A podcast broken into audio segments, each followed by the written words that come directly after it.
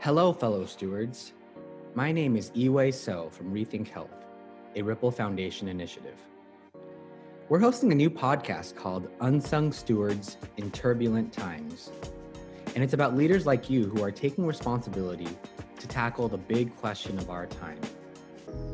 How can we design systems with the conditions that all people need to thrive? You're not alone in wondering can we break from business as usual in practical ways? How do we effectively lead communities and institutions to think and act in ways that will actually make a difference? And where do we find the courage to step forward when so many want to preserve the status quo? In this series, you'll hear human stories about real people, real places who are taking on these questions and making a real impact. Today, we are talking to Wanda Webster Stansbury, the Executive Director for the Center for Child and Family Achievement. When the schools in Trenton, New Jersey moved to remote learning, CCFA and community partners collaborated to equip parents and students with a toolkit, resources, and learning environment that they needed to continue to reach their education potential. Wanda exercises stewardship on different levels the street level, the scholarly level, the systems level, and the spiritual level. Her stewardship posture was forged during her work in the interfaith student protest movement of the 60s. That formative experience seeded in her the practice of dialoguing and working together across difference in order to transform our systems and our relationships with one another. And here we were, you know, black and white and, and, and Christian and Jewish teenagers going to help other people, but also learning how to communicate and how to um, embrace one another's fears and um, dreams. Good morning, Wanda. Thank you for joining me today. Good morning. How are you doing? I'm doing well. How about yourself? Great. I'm doing great. Thank you. Well, thanks, Wanda. Um, we're happy to have you. Um, I wanted to start off our conversation with um, just some quick storytelling. You know, one of the remarkable ways that you and your organization have taken action during these these multiple crises around the pandemic and also um, reckoning with racial injustice is through your your work supporting schools. Well, when the pandemic hit, uh, we knew we had to go into a first responder emergency mode, thinking about what's most important, which is the well being of the child and providing a safety net for that child and that parent during this real uncertain uh, moment. And so, what we thought about initially was we wanted each child, as many children as possible, at the Gregory School in Trenton, New Jersey.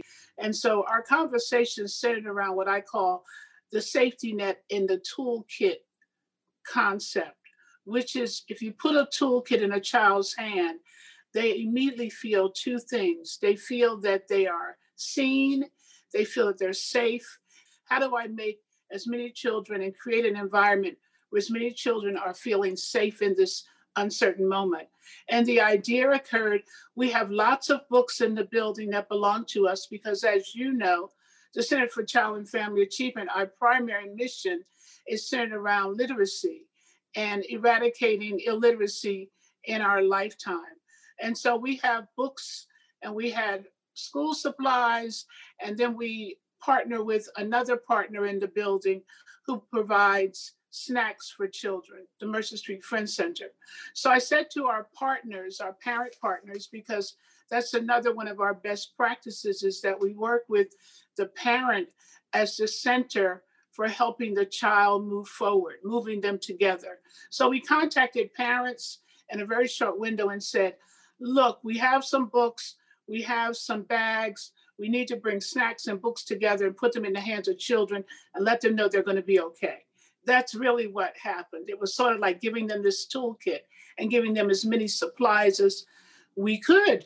And then from there, uh, starting to think about what was going to be happening next, which would be the idea of remote learning and virtual learning as the way in which children would continue to have a classroom experience. It's interesting that prior to the pandemic, in 2018, uh, CCFA put together what we call the Digital Initiative. And um, it was executed in January of 2019 for 70 fourth graders at the Gregory School. So when the pandemic hit, we already had 70 students that had in their possession Chromebooks in their homes. And uh, so we started working with following up on those students to make sure that they understood you have in your possession the most sought after tool right now, which is a Chromebook, because most school districts were not ready and did not know how to respond. And New Jersey was one of those states. We maintained uh, real relationships. I put together a concept dealing with uh, wellness calls, which is um, identifying the most at risk families in that building and working with the, the uh, parent liaison and working with the parents to identify who those children might be and just reaching out to them and saying hey how's it going you know to the to the mom or dad we want to learn as much as we can about what's happening on the ground floor and influence policy, but we also understand the importance of touching people on a, on a day-to-day basis. Our virtual program, after school program that's going on is the only program in the building uh, of an elementary school. And we're probably one in the district of about maybe four other virtual programs that are going on across the district. And uh, so we'll have 60 children. So the way that we approach this is really based upon our core practices, which is partnering with the parent. Mm. We partnered with the parent um, in the very, as I said, in March, we partnered with parents, which means that um, we had a parent orientation meeting prior to the cohort. We, we got parents vested in this with us as well as the child, and we set up incentives and competitions. Hmm. So we'll be awarding students um, incentives for perfect attendance and um, we're doing all sort of things to keep them engaged with us so really that's how we did it hmm. we sent out daily texts if your child was not on the uh, chromebook uh, the first 10 minutes of the after school program my support team would call them and text them and say where are you? We're waiting. We need you. You're going to miss out. No it sounds like a lot of a lot of the the the relationship with the parents allowed this to be pulled off because a lot of i'm sure a lot of other schools have not been able to to pull this type of engagement off. One of the things you mentioned was the the importance of touching the reality of everyday people and mm-hmm. and and of every child and every family. And it really demonstrates to me the importance of of being anchored in and, and keeping track of and touching the lived reality of, of every child or family even while we're doing kind of broader policy and systems work is there I'm, I'm just curious, is there a specific story or example you can share about um, a child um, or a student or a family whose life you touched um, around the partnerships and the toolkits that you just mentioned? We have many stories, but I think I want to talk about a more recent story that deals with um, the Washington family, uh, which is a, a grandmother raising um, currently in her home three grandchildren. Uh, but of her of her eight grandchildren, five of them were raised by her. Mm-hmm. Um, and, um, you know, this particular grandparent went on a journey with me with CCFA from the very beginning. So her now six year old grandson was with me from birth at the Center for Child and Family Achievement. Hmm. The first um, sibling, I met him as a six year old Joseph. And um, Miss Washington, as a parent partner participated in all of our activities. But the one thing that was constant with us was books in the home and encouraging reading together, making sure they had food and um, various basic resources, school supplies and uniforms. And so, what happened during the pandemic, of course, because uh, Joseph is my fifth grader getting ready to graduate, right? Mm. And our graduating students from that particular school, which is a part of our model, each graduating fifth grader gets a huge bag of books for the re- for re- summer reading games educational toys, hygiene items, a huge bag of things to say. We see you, we love you, keep learning. Mm. So Joseph, of course, was getting ready to leave um, our school and go on to middle school. So what I want to say about the Washington family is that here's a grandmother who um, is extremely resourceful, um, needs someone to um, affirm her, to know that she can call and get help.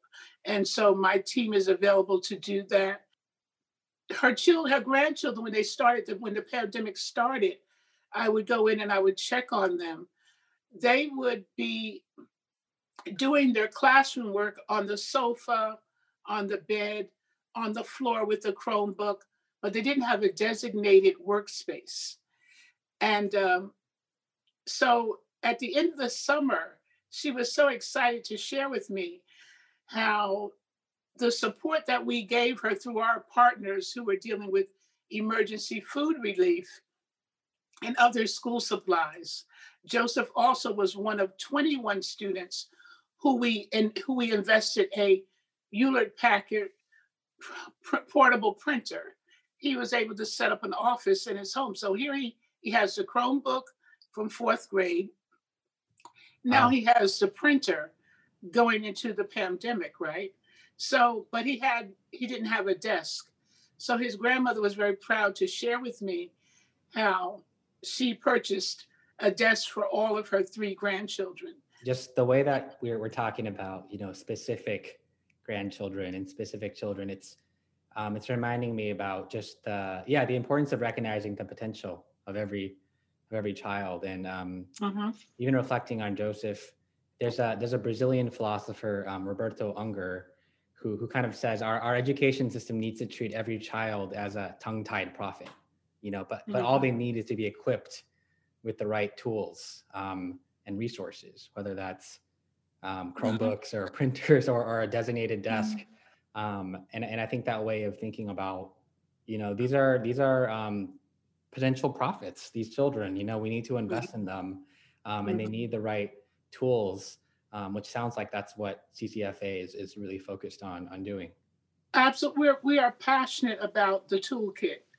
And um, the, you know the, the the closing the disparity gap between what a poor child has access to to learn to be inspired to learn and to be a lifetime learner. And the basic toolkit for us is a book the mm. power of a book and uh, for many kids for thousands of children we have given them their first book um, one of the one of the things I just find really fascinating about you, Wanda, is is the kind of multiple worlds you you kind of inhabit and integrate. Mm-hmm. What is unique about your approach to stewardship, um, and how you approach kind of change?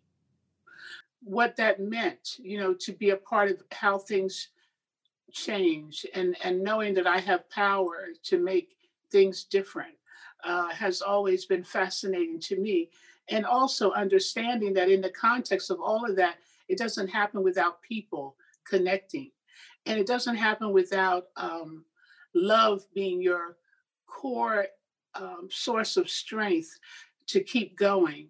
So um, I was exposed as a teenager and maybe even as early as 12 years old um, in my hometown, Red Bank, New Jersey, to the Interfaith uh, Youth Council and uh, the Reverend Joan Higgins, who later became my mentor. But she brought together Black and white children, Jewish children, Christian children, young people, to learn and to engage with one another.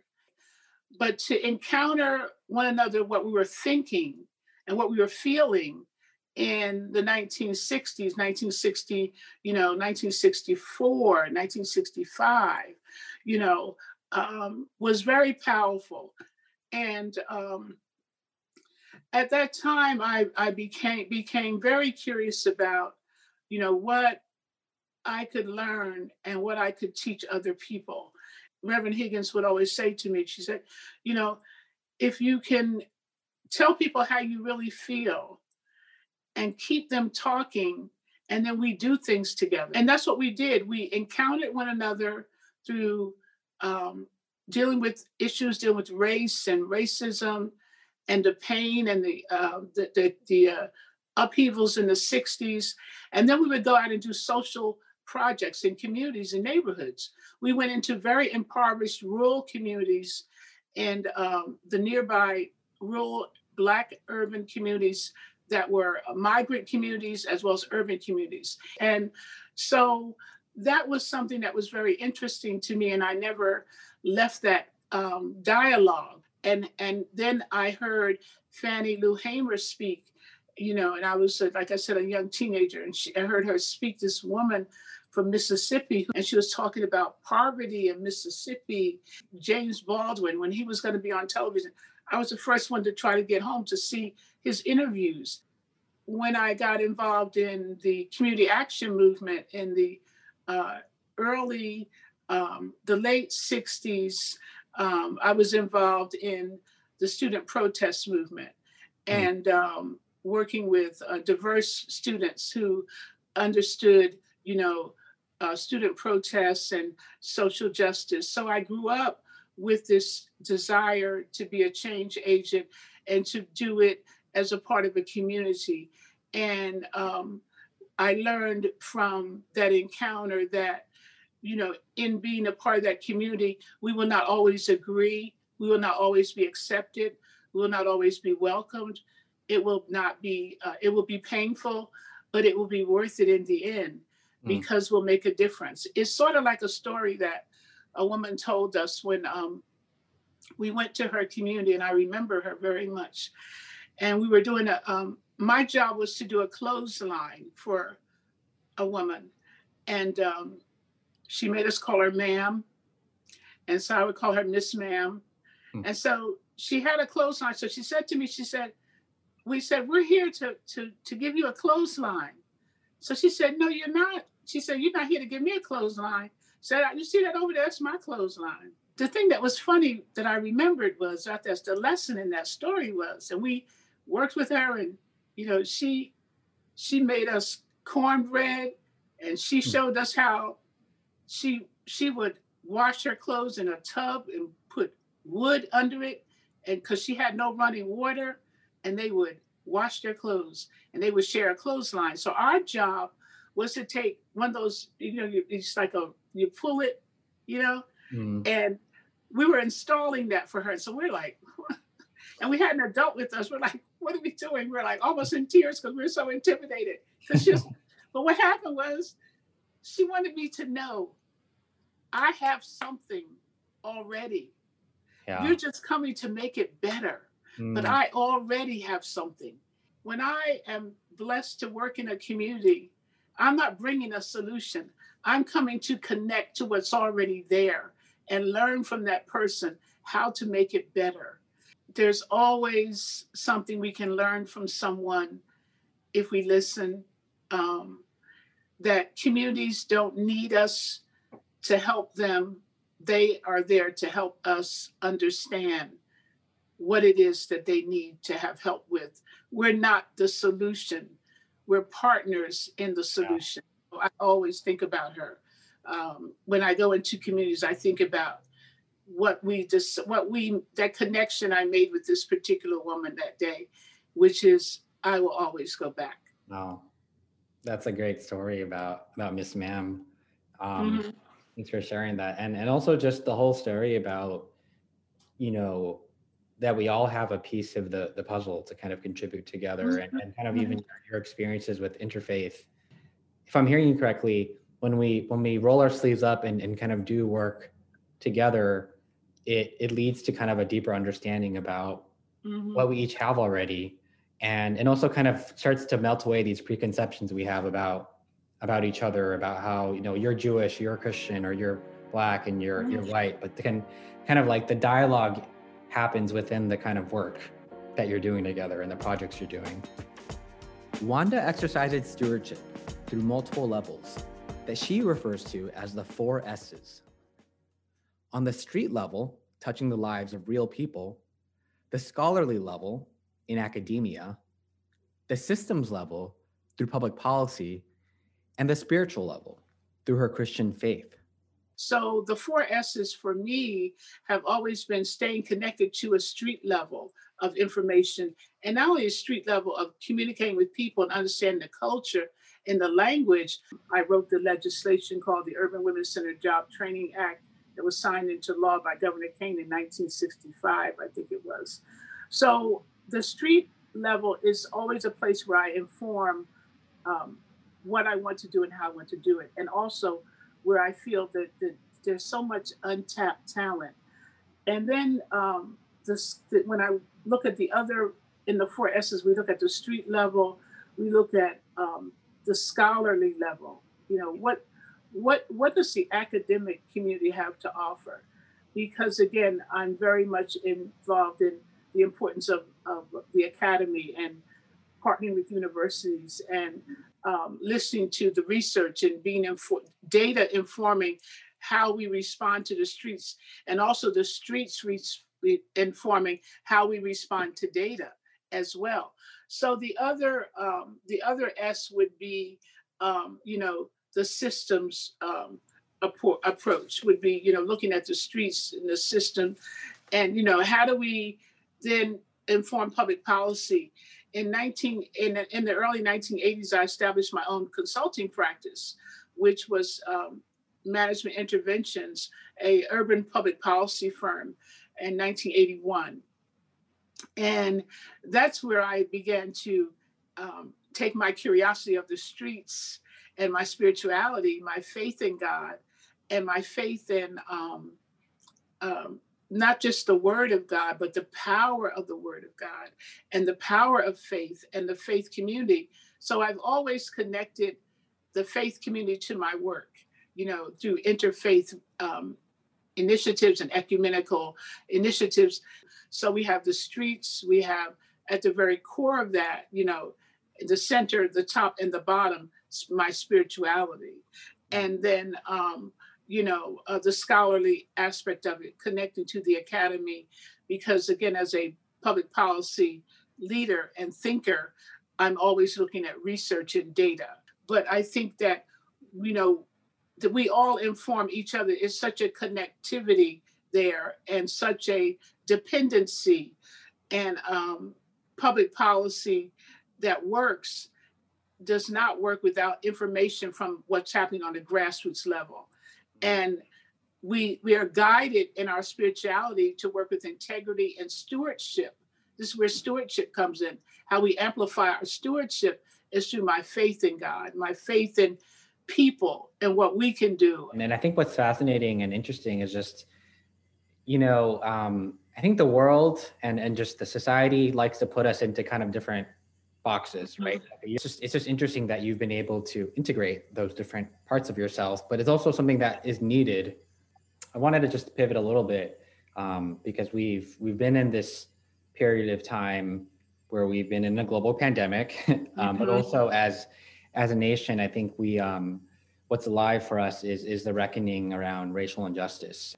Well, I think that what needs to be done uh, in terms of when we talk about anti-black racism and white supremacy. We have to be honest about that. We have to be honest at, at looking at what is anti Black racism and what is white supremacy and why do they exist? Mm. Why do they exist? And how did they become the American reality?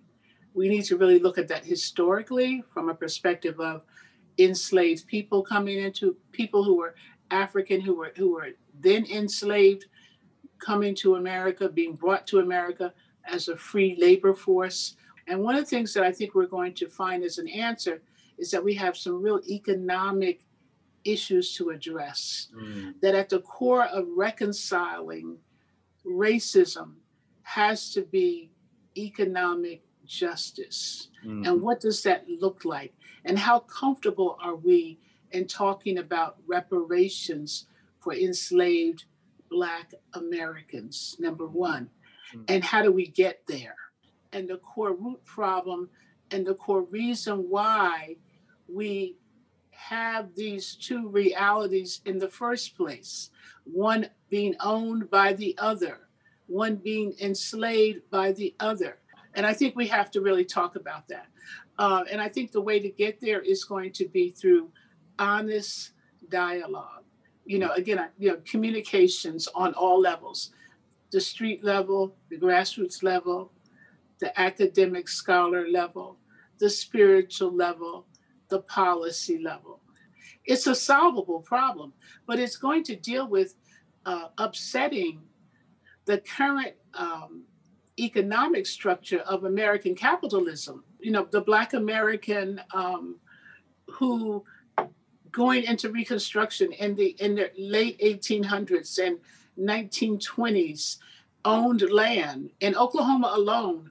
1.5 million acres of land was stolen from Black Americans. Over 50 towns in Oklahoma were burned and destroyed and disenfranchised. That's a case for reparations. That's yep. a case for economic payback, return on our trauma, our pain, our suffering. And we have to address it. There's no reconciliation without it.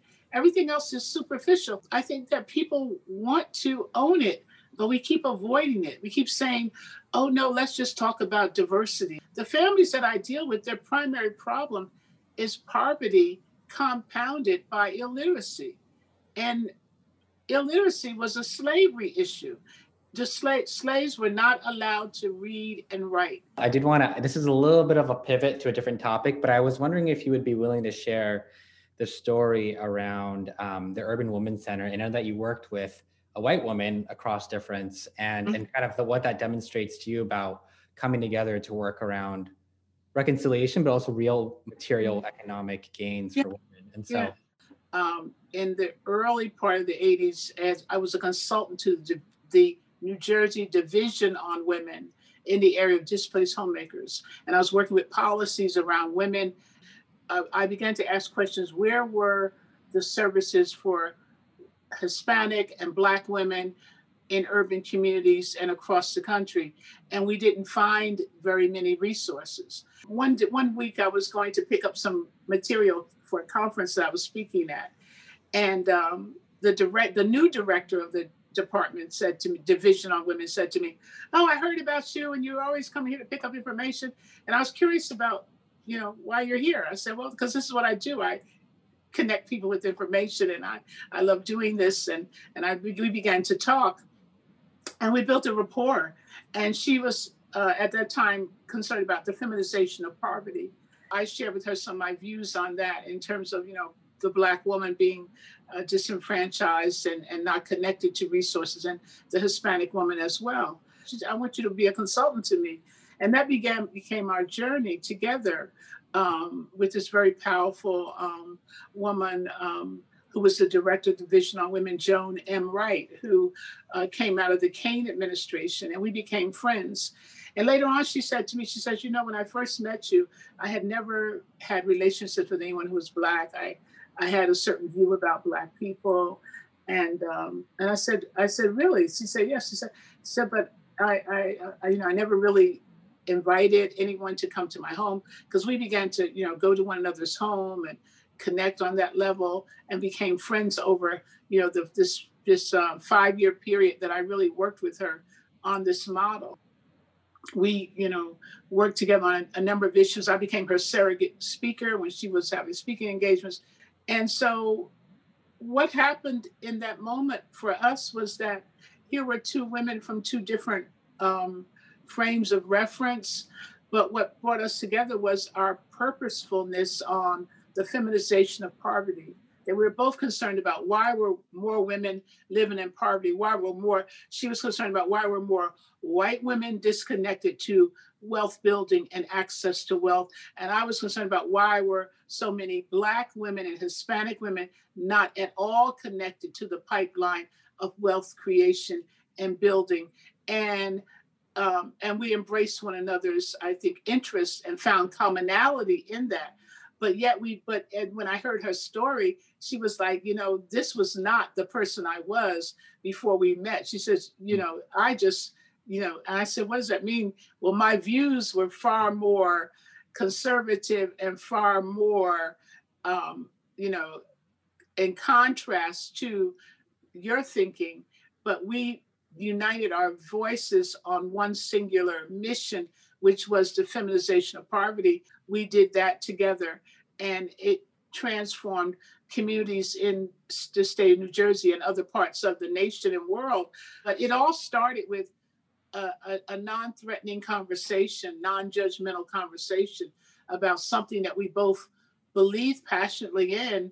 But we knew that as women, we were in different places on the continuum. I knew that white women were here and Black women were here, you know, but mm-hmm. my goal was to do what? To create a relationship so that I could figure out how to bring about that equality and that that framework to make mm-hmm. a difference. And I think we did that. Out of that came the Urban Women's Center legislation, which uh, strategically, through Joan's genius, we were able to put it in four cities in New Jersey. And from that came the Hispanic Women's Center model with Dr. Gloria Bonilla, who said, I want one for Hispanic women. Although at the Urban Women's Center, we had Hispanic women represented from day one. Not only did you all pass legislation together, but it's it's bringing me back to an earlier part of this conversation around when you roll your sleeves up and do work together, you start to kind of dismantle the preconceptions, you know, of each other. Right. That was yours with Miss Ma'am and um, or with um, you know the interfaith and Jewish Christian, and so mm-hmm. it's almost as if um, yes, the legislation is, is kind of one really important outcome, but then the relationship that you all have built and and your experience now with um, each other beyond just kind of well that's a white face or this is a black face mm-hmm. has kind of become to to kind of change as well and shift as well. So sorry.